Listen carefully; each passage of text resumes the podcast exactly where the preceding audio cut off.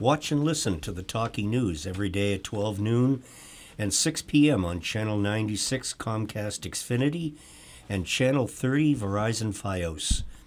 It can also be heard Mondays and Tuesdays at four thirty p.m. and Wednesdays at twelve thirty p.m. on Channel nine Xfinity and Channel twenty-nine Fios. Listen anytime on the B M C Podcast Network on SoundCloud and iTunes. Just search for the Belmont Media Podcast Network. And now on to the Talking News. Residents oppose anaerobic, anaerobic uh, digester by Joanna K. Tzovolos. The Selectmen meeting room was standing room only Monday night as residents from the neighborhood surrounding the town-owned land on the former incinerator site waited for the discussion on results of a feasibility study on one of the final five uses being considered, an anaerobic digester. On November fifth, Selectmen approved spending eight thousand two hundred fifty dollars on a feasibility study for a commercial-scale food waste anaerobic digestion facility at the Concord Avenue landfill site, formerly the town's incinerator site. The facility would accept organic materials and break them down without adding oxygen. The process generates methane, which is natural gas, that is burned to generate electricity. Residue from the organic materials, after being digested, are removed from the site for reuse. An anaerobic digester is one of the remaining five post-closure uses selectmen are considering for the twenty-five plus acres of land, which consist of two parcels. Land formerly used to incinerate waste in Belmont and currently used for public works material storage. The other uses are open space, a bike and skate park, solar storage or a solar farm, and a hockey rink. Selectman Adam Dash said that uh, there is a need to make a decision on post-closure use by May. Bruce Haskell of Langdon Environmental, the consultant for Belmont, reviewed the results of the feasibility study for an, for an anaerobic digestion facility, and according to Haskell, to be profitable, the facility would need to receive two hundred tons of waste daily. He said he estimates the town would have twenty to thirty large eighteen-wheel trucks making forty to sixty trips daily to deliver and pick up from the site. Potential benefits would be a tax payment of about six hundred thousand dollars annually. He said the town would also profit from a lease payment of about fifty thousand dollars annually. Electricity generated would be sold at eleven cents per kilowatt hour based on the green rate Belmont Light has. He said the town could also avoid tipping fees if curbside collection could be done. The facility would be about thirty feet tall and require permit, uh, permitting from the Massachusetts D E P, local permitting from the Conservation Commission, Planning Board, and Zoning Board of Appeals. Several residents, including Tag Romney, son of former uh, presidential candidate, former Massachusetts governor, and junior senator from Utah, Mitt Romney, spoke in opposition to the anaerobic uh, digester.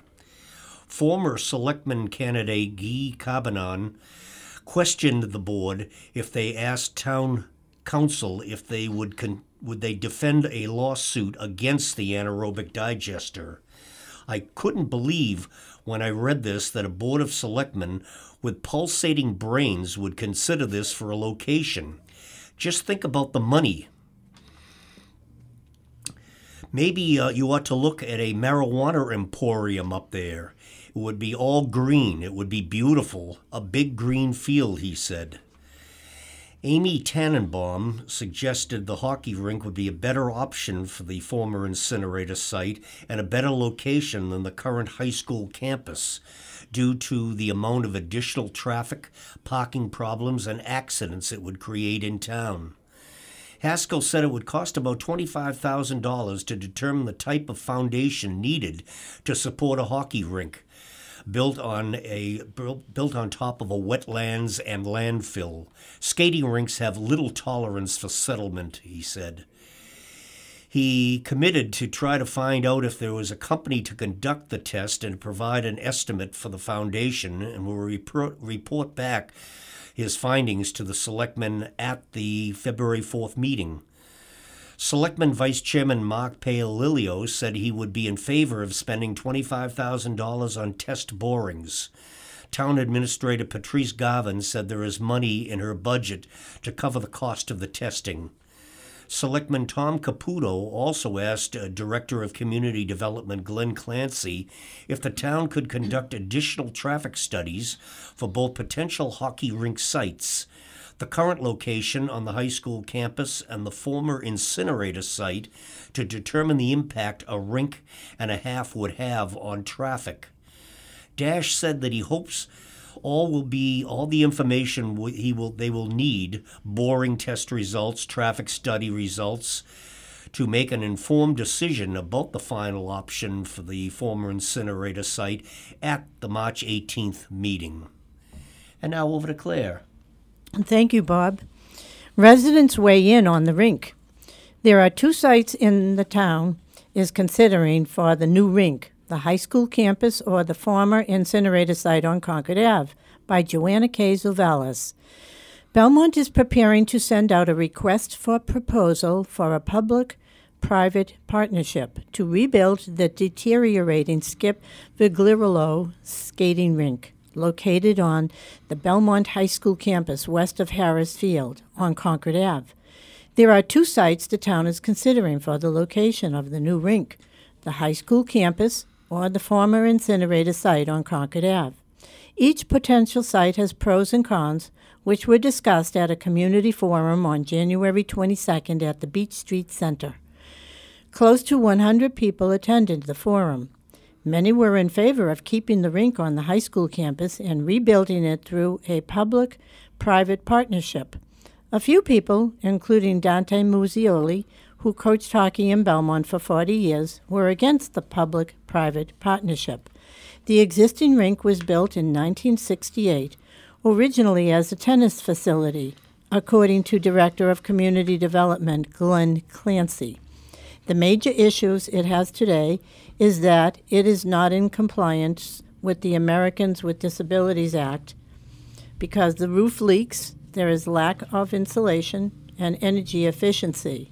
Birds and other animals are able to gain entry, and the building is not futile, fully utilized.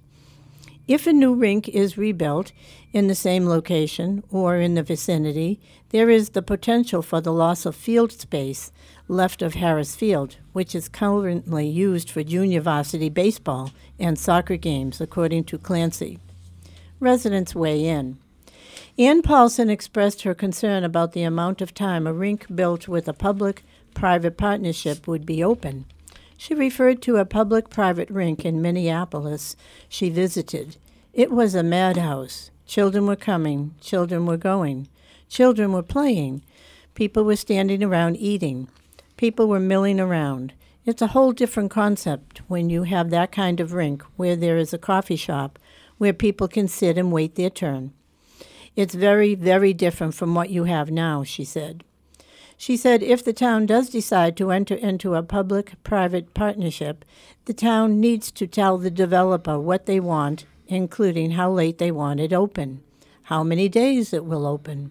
The town and the people in the town have to know exactly what are the parameters of a public-private partnership, she said. A hockey parent, Sarah Griffith, said she regularly picks up bird feces and nests when her children use the current rink, and said she advocates for the current location because of its walkability. Azra Nelson said she was concerned about the size of the project and starting a new construction project on the high school campus before the new school building is built. It seems to be very ambitious for how small the site is, she said. Nelson also questioned if the town would get to keep the user fees for town programs or if the user fees would benefit the private partner. Selectman Tom Caputo said the user fees and who would benefit would have to be negotiated in the final R F P. He also said the new facility would have to have enough square footage to create enough programming space to allow the developer to produce enough revenue to service the debt. Jane Autie said she was worried about losing field space, especially since two more grades are being added to the campus. She said she is in favor of rebuilding the rink on the former incinerator site because it would free up field space on the high school campus. She said due to the amount of equipment hockey players need, they are often driven to the facility, which is why driving to the former incinerator site wouldn't necessarily be an issue. Now over to Max. Thank you, Claire. C P A projects to be decided at Spring Town Meeting by Joanna K. Tzovolos. The Community Preservation Act Committee has approved six applications requesting a total of approximately two point six million dollars to be voted on by town meeting this spring. Belmont Police Facade. The application from the Historic District Commission and Public Works Pol- Police Building Committee for seven hundred eighty-seven thousand five hundred seventy-five dollars to repair the exterior facade of the Belmont Police Station, roof, windows, stonework, gutters, trim, paint, et cetera, was recently approved by the C P A Committee. Clay Pit Pond Preservation and Restoration of Vegetation.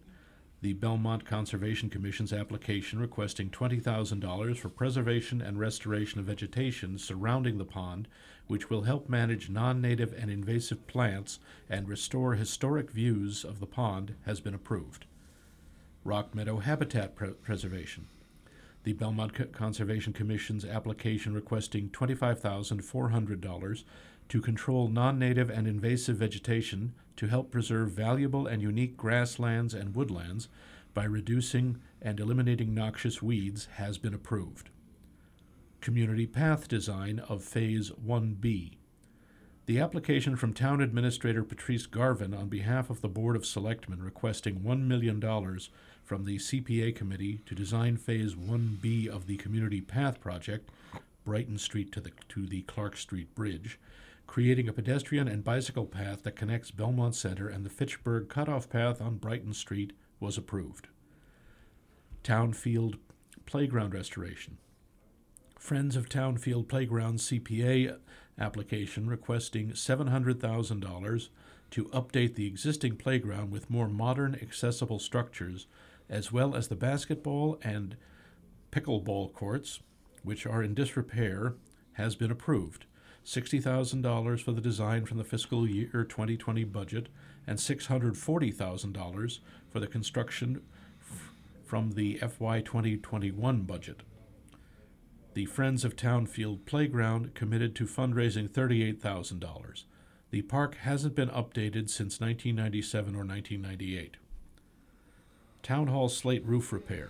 Steve Dorrance, Belmont D- Director of Facilities, requested seventy-five thousand dollars to repair the slate roofs on the on Town Hall, the School Administration Building, and the Homer Building to prevent water intrusion, which could compromise structural timbers and horsehair plaster. The application was approved. Over to you, Bob. Thank you, Max. Celebrating the Chinese New Year by Joanna K. Tzovolos. Hundreds of residents from all different backgrounds gathered together under the Chenery Middle School roof for the annual Chinese New Year Gala to celebrate the Year of the Pig on January twenty-seventh. The event was sold out with approximately six hundred fifty people in attendance. There were two hundred performers, forty vendors, and one hundred fifty volunteers. The event is organized by the Belmont Chinese American Association, which was founded in twenty sixteen and has approximately one thousand Chinese American Belmont residents. As member She Yuan Fu, Vice President of B C A A and Director of the Gala, was pleased with the outcome of the of the event, which took more than two months to plan and implement. Ticket holders were able to enjoy a cultural festival inside the Chenery cafeteria and performances in the auditorium, which included dragon dancing, Peking opera costumes, traditional Chinese instruments, Chinese food, and acts. We are planning to do a similar celebration next year and will try to improve the overall experience more, in particular in the performance stage effects and richer cultural demonstration varieties, she said. Selectman Chairman Adam Dash was one of the many town officials who attended the gala. The Chinese New Year Gala in Belmont is always one of the high points of the year.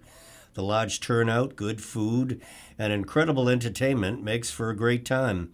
Belmont is honored to have a vibrant Chinese community. I wish everyone a happy, prosperous, and healthy Year of the Pig. And now over to my colleague Claire. Thank you, Bob. Three Graces, Iconography of the Feminine exhibit opened February third by Rebecca Richards. In ancient Greek mythology, women played important roles as goddesses, nymphs, and graces. The most significant of these graces were the sisters Euphrosyne, Aglaia, and Thalia, daughters of the gods Zeus and Eurynome, and companions to Aphrodite, also known as Venus, the goddess of love.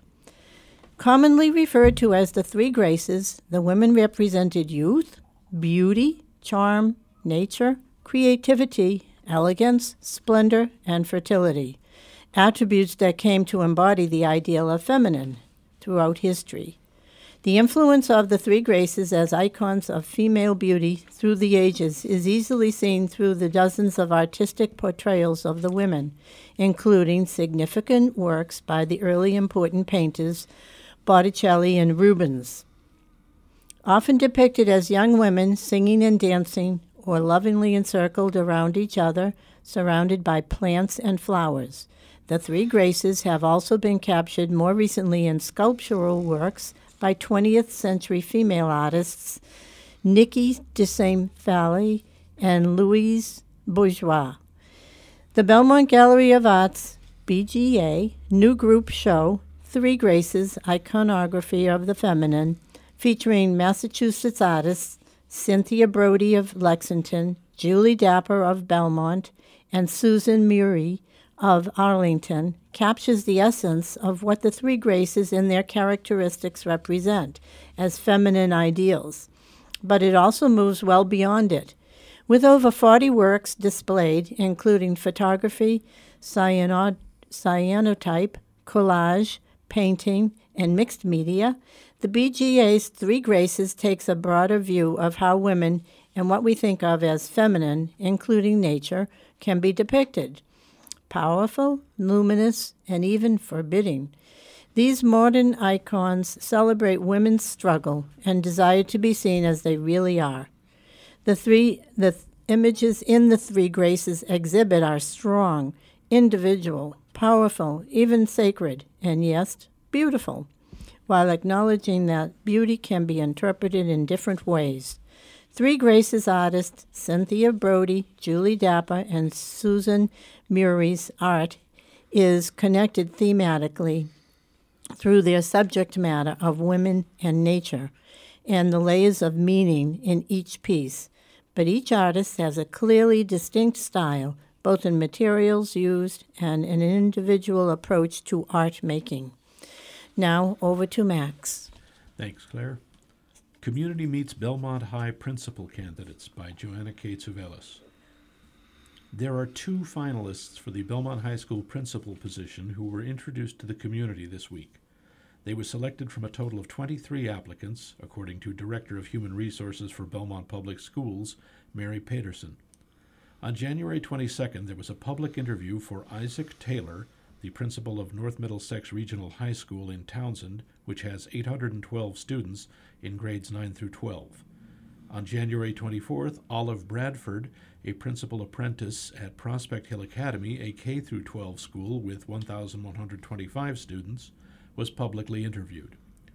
Following the public interviews, parents were given a feedback questionnaire to complete e- about each candidate, asking them about their favorable impressions, less favorable impressions, questions, concerns, and whether or not they believe the candidate is a strong match for the community, have mixed feelings about the candidate, or feel the candidate is not a match for the community. These feedback forms will be reviewed and considered by Superintendent John Phelan and Assistant Superintendent Janice Darius. All about Olive Bradford. According to the Director of Human Resources for Belmont Public Schools, Mary Patterson, Bradford holds a master's degree in English education from the Teachers College, Columbia University, and a bachelor's degree in English and American literature and language from Harvard College. She anticipates earning a certif- certification in education administration from the Lynch Leadership Academy, a Boston college, in May twenty nineteen. Bradford is an experienced educator who began her career as an English teacher in two thousand seven. Prior to becoming the principal apprentice for Prospect Hill Academy, she served as a department head and assistant principal. About Isaac Taylor. According to Patterson, Taylor is an experienced educator who began his career as an English and psychology teacher in two thousand one. He has served as a department head, assistant principal, and for the past four and a half years as the principal of North Middlesex Regional High School. His tenure at North Middlesex has involved coordinating the building and moving into a new school. Taylor has a master's degree in education leadership from Harvard University Graduate School of Education, a master's degree in education management from King's College London, University of London, teacher certification from Canterbury Christ Church University College, and a bachelor's degree from Harvard University Extension School. Taylor and Bradford will have their final interviews with Phelan and Darius on January twenty-eighth. Patterson says she anticipates an announcement will be made on whether or not either candidate is offered the position by mid-February. Thomas Brow has been serving as the B H S interim principal since the summer. Over to you, Bob. Thanks, Max. Resident arrested for fentanyl trafficking. Boss, uh, Belmont police detectives, along with their fellow members of the suburban Middlesex County Drug Task Force, arrested twenty-nine-year-old Albert Altfedler of Birmingham, uh, of Burnham Street in Belmont, and charged him with trafficking ten or more grams of fentanyl.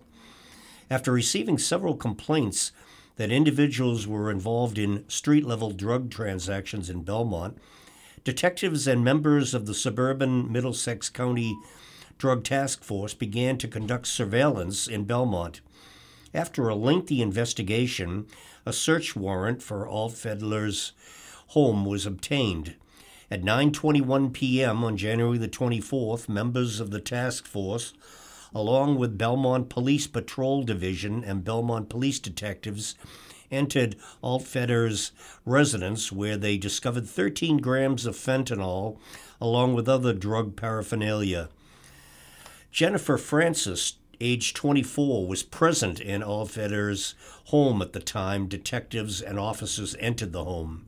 Francis of Danvers, Massachusetts, was arrested on two outstanding warrants for the charges of drug possession of a Class A drug out of Salisbury and an O U I for drugs out of Watertown. And now over to my colleague Claire. Thanks, Bob. The boat show coming to Boston in February. Board a forty-five-foot luxury yacht. Hop on Salt, the life-size whale. Try your hand at interactive casting. And cruise more than six hundred of the latest boat models all under one roof as the sixty-fourth edition of the Progressive Insurance New England Boat Show, presented by West Marine, brings summer sailing back to Boston Convention and Exhibition Center, February ninth through the seventeenth, twenty nineteen. Attracting more than fifty thousand marine enthusiasts of all ages, the nine-day interactive educational and entertaining experience offers attendees a virtual tidal wave of activities, exhibits, boats, and features for every budget and level of interest. Now over to Max. Thanks, Claire. Belmont doctor accepting sock donations. Yes. Doctor David Alper is accepting sock donations from nine a.m. to five p.m. Mondays through Thursdays at his office, One Oak Avenue in Belmont. There will be a donation box in the waiting room for participants to donate new so- white socks of any size. Alpo, Alper will donate all sock donations to Boston Health Care for the Homeless, an agency that cares for homeless individuals. For every two pairs of socks donated, Alper will add an additional pair. Boston Health Care for the Homeless will be contacted as donations come in, and the donations will be then distributed to the people they serve. Back to you, Bob. Along with my colleagues, Claire and Max, we thank you for listening to the Talking News and hope you have enjoyed the show. We wish our Chinese listeners a Happy New Year, and we will return next week for another edition of local news happenings around Belmont.